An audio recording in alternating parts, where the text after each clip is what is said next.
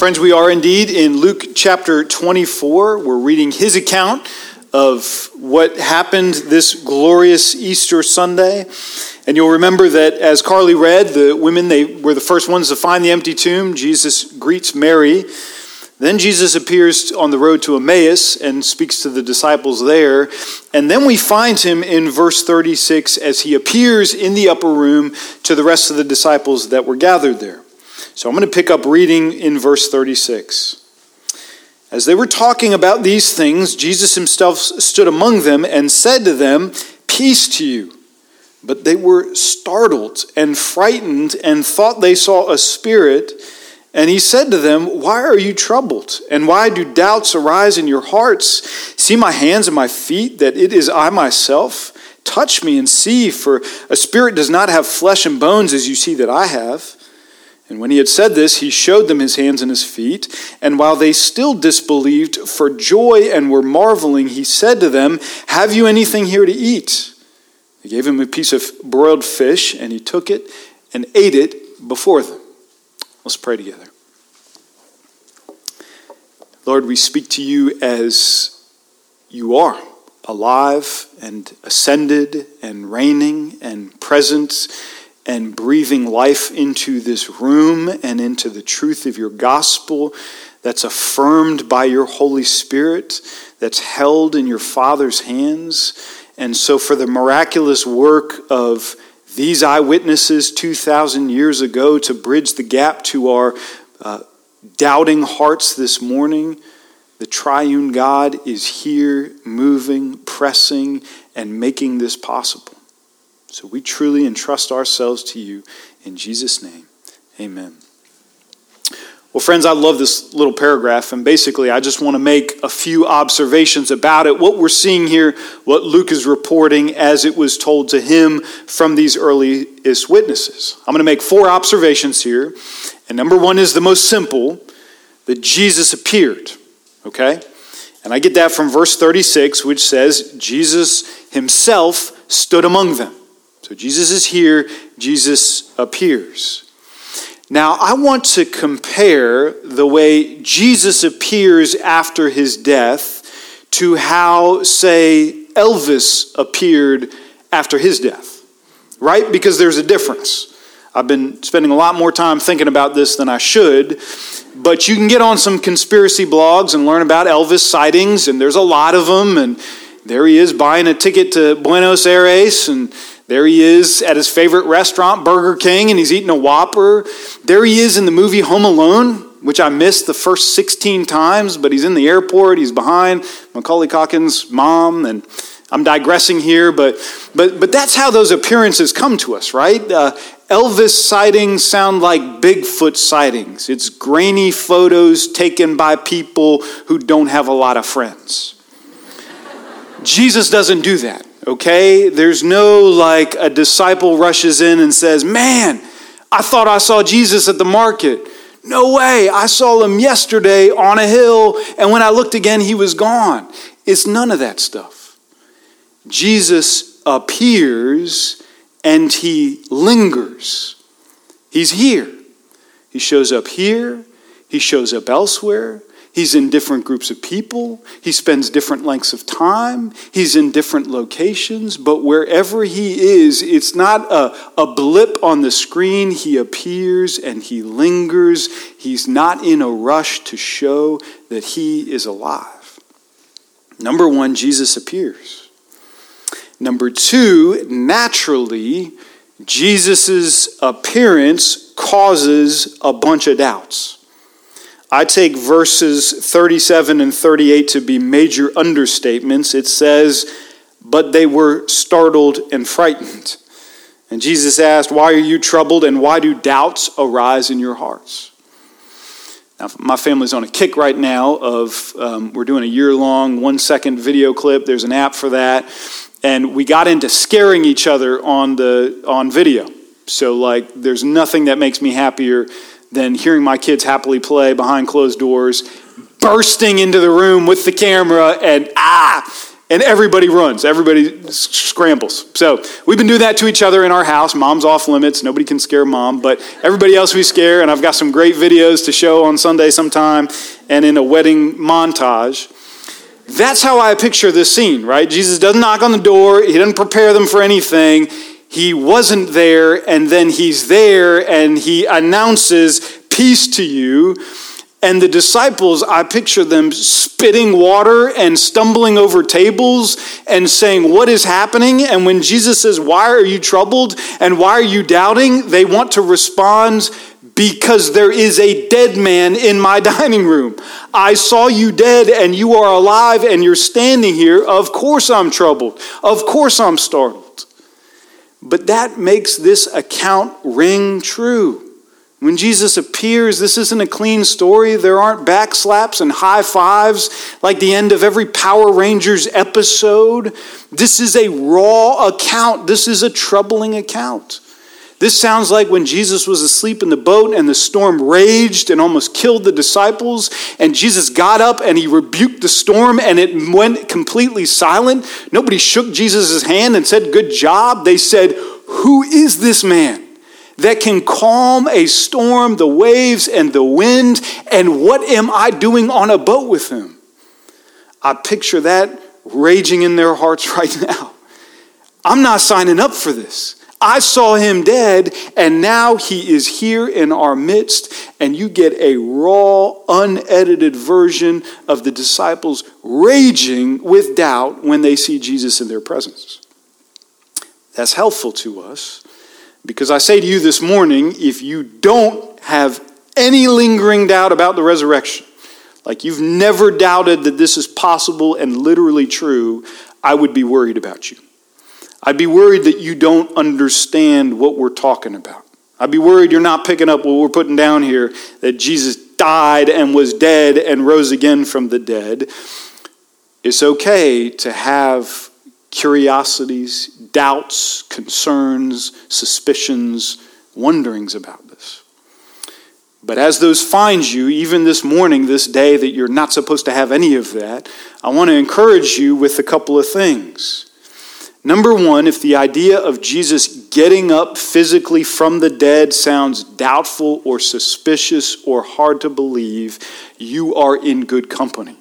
Everybody in the church has wonders and doubts about this. Even the people who saw it first, even the people who were able to hear Jesus, see Jesus, touch Jesus, had those kind of doubts. So if you have them, they were shared with the earliest witnesses of this thing.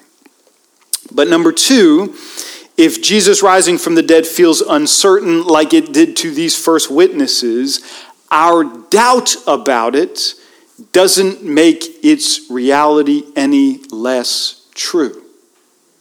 It is an objective reality outside of our hearts, outside of what we're feeling at any given moment. So like if you were with us yesterday at the church picnic and you had a grand time playing and you were about to go to bed at night and you had this doubt creep into your heart, like what if the sun doesn't come up tomorrow and this is it? And you stayed up all night worrying about that and thinking about that and racing to your window that morning to see, sure enough, the sun is here. The doubts in your heart didn't affect that reality one single bit. It's going to go on rising every single morning until Jesus returns. And the same reality is true of the resurrection. Listen to the words in this paragraph. They include startled, frightened, troubled, doubt, disbelief. And how does Jesus respond? He says, pass the fish. I'm going to pound some fish. Y'all go on doubting and disbelieving. You guys figure this out. I'm here. I'm eating. And you guys are going to catch up. That's the reality of the resurrection. It exists outside of us. And even if it takes a while to thaw and warm to this idea, Jesus will go on being resurrected. He will go on preparing a place for us, even if we doubt, even if we're troubled this very morning. So Jesus appears. His appearance brings all kinds of doubts. Number three, Jesus appeared bodily. We need to emphasize this. The text goes to great pains to prove that Jesus is alive in his physical, fleshly body. Verse 37 says, the disciples naturally, when they saw him, thought they were seeing a spirit. Because it's not like people in the first century didn't know that dead people stay dead. Like before science and before the Enlightenment and before all these, whatever we've discovered today, it's like they believed in kind of witchcraft and that kind of stuff. No, they understood that a dead person stays dead, and so when they see a dead person, they naturally think this is a ghost, this is a spirit, this can't be a physical body. And Jesus knows that, and so in verse 39 he says, see my hands and my feet, that it is I myself, touch me and see me, for a spirit does not have flesh and bones as you see that I have. He shows him himself, and then he doubles down by asking for food, and they give him a piece of broiled fish, which I take to be biblical evidence that nobody wants a honey-baked ham on Easter Sunday. Nobody likes that, not even Jesus. But I also take it to be biblical evidence that Jesus is alive in the body, because a spiritual ghost cannot eat physical food. This is important, church. We can't get around this massive obstacle of the bodily resurrection of Jesus, because if Jesus didn't actually get up from the dead, we don't have salvation. There is no salvation possible. The Apostle Paul will go on to say this in 1 Corinthians 15. If Jesus did not get up from the grave in his body, then our faith is futile, it's worthless, and we are still in our sins. Because if Jesus died in the body and he got up as a ghost, then he did not defeat death, but death defeated him, and death has the ultimate word. So objectively, we are saying this must be true, that Jesus rose from the dead in the body. But more than that, we're saying that as a believer, we must receive that by faith. There's a lot of doctrines about the faith that you don't have to understand to be a believer.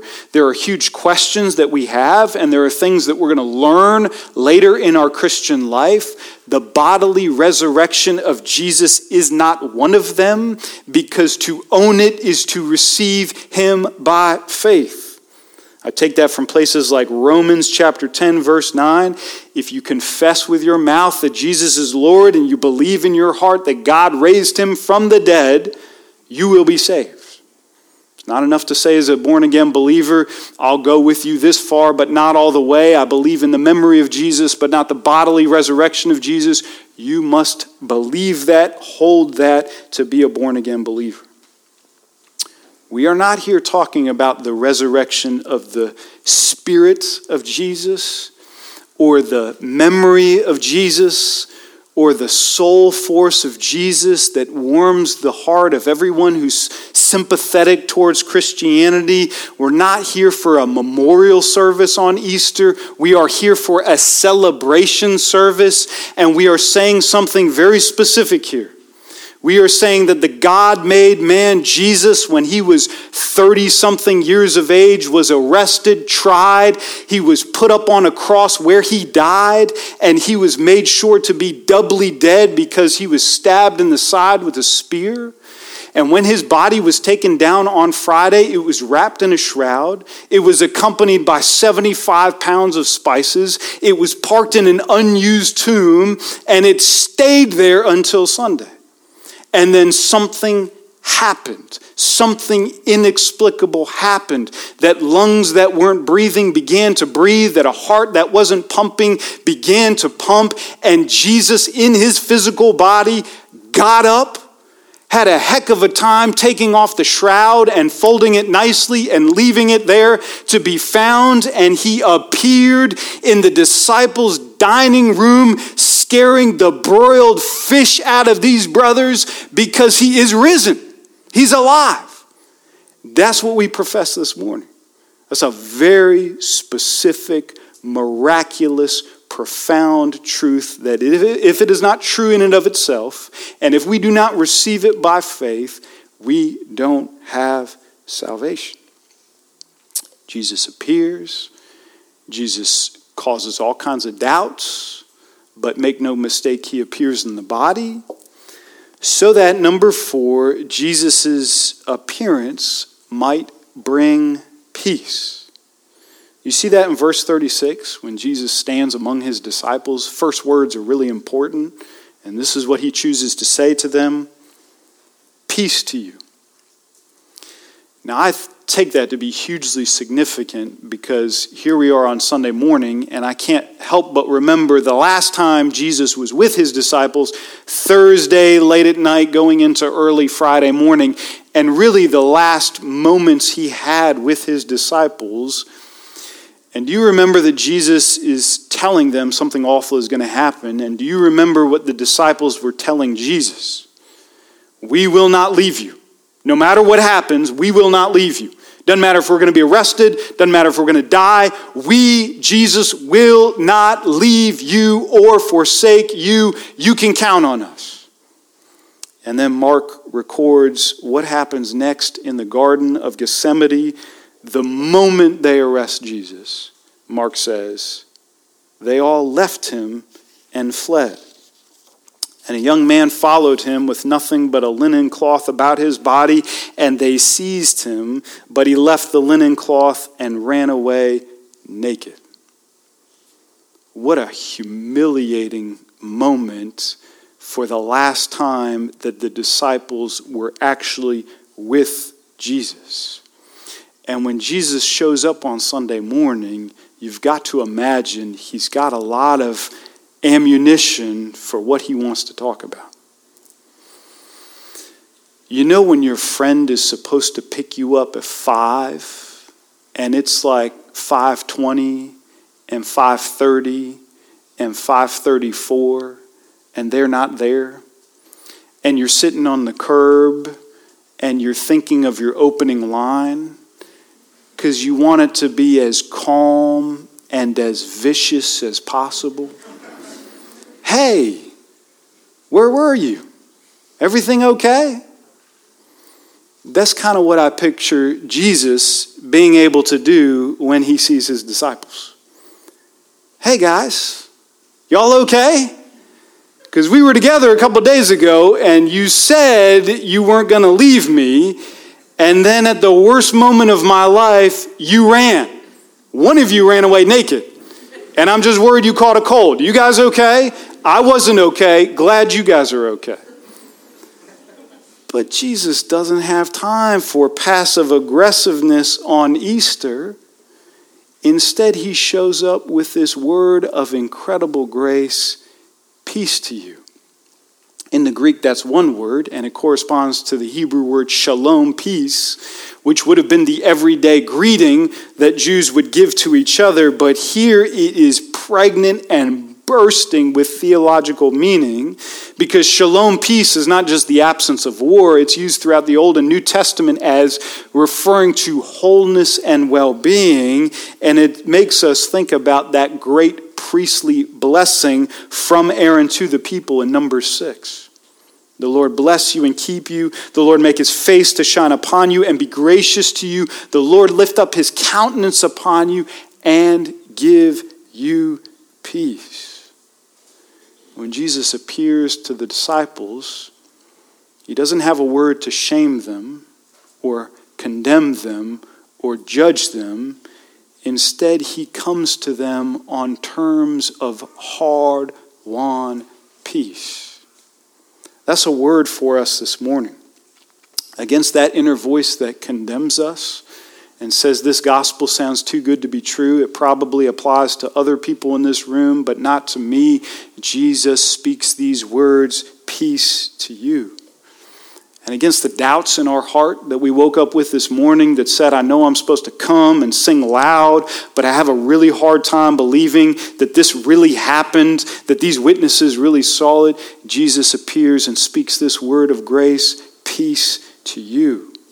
And against the fear that there really is a God of the universe who knows everything, every thought, word, and deed that I've ever done, and I worry that he's going to bring that with him on that last day when I see him face to face and hold me accountable for those things, Jesus says to us, peace to you.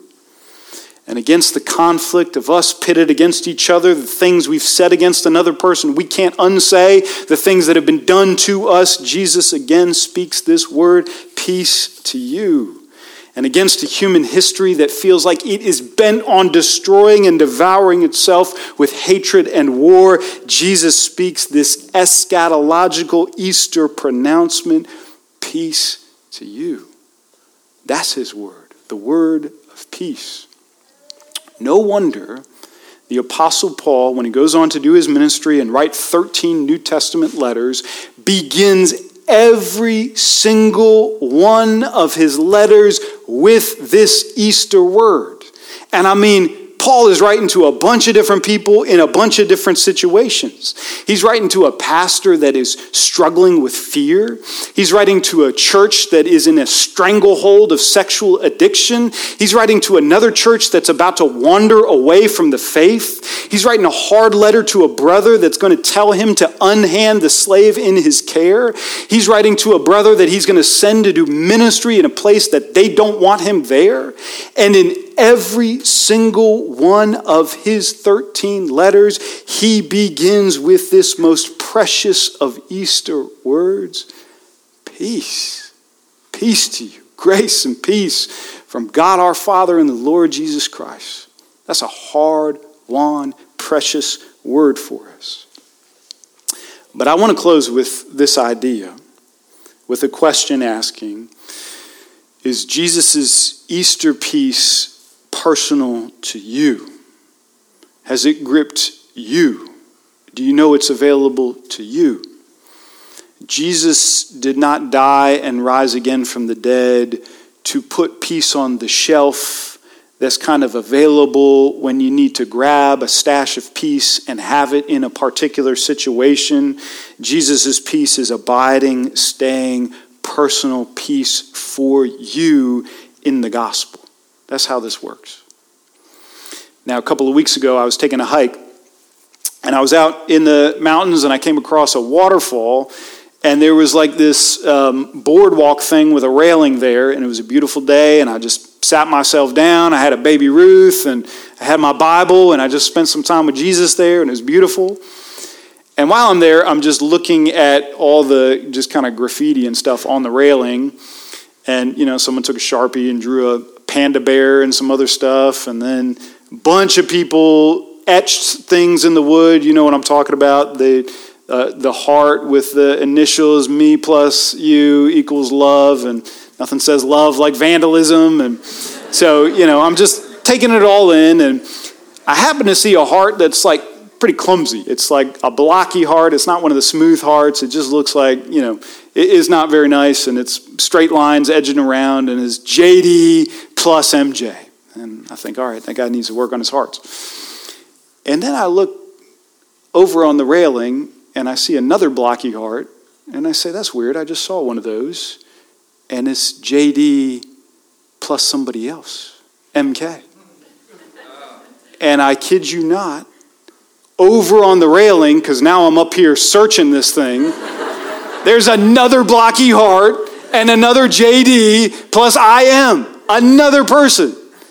And I'm sitting there thinking, who is this sleazeball JD who's taken every girl in his high school down to the waterfall? Baby, I love for you. My love for you is eternal. Let's make it official. Give me a dull knife and some wood, and we'll vandalize something. 2 weeks later, baby, I love you. You're the one for me. I mean, who is this guy? Our hearts are fickle. Our hearts are adulterous. Our hearts look and wander and think they found something and then run to something else, and they are restless in and of themselves. And so when we think about our offerings of love and peace, we can't help but project it onto Jesus. And I tell you, that's not what he's bringing here. There might be a little JD in every one of us. There is no JD in Jesus as he appears in the resurrection. The peace of Christ is no fickle thing. Doesn't change, doesn't abandon, doesn't not make up its mind and move from person to person, moment by moment. Jesus' peace is a staying peace. because it was planned from all eternity. It was designed by the Father himself. It was brought about in the death and the resurrection of Jesus. It has been eternally secured for those whom it lands on. This is not a fickle thing. This is an eternal thing. And if you will open your hands and receive it by faith, owning your sin and trusting that Jesus has died and risen from the dead to take your sin, he gives you peace. Praise God. Let's pray together.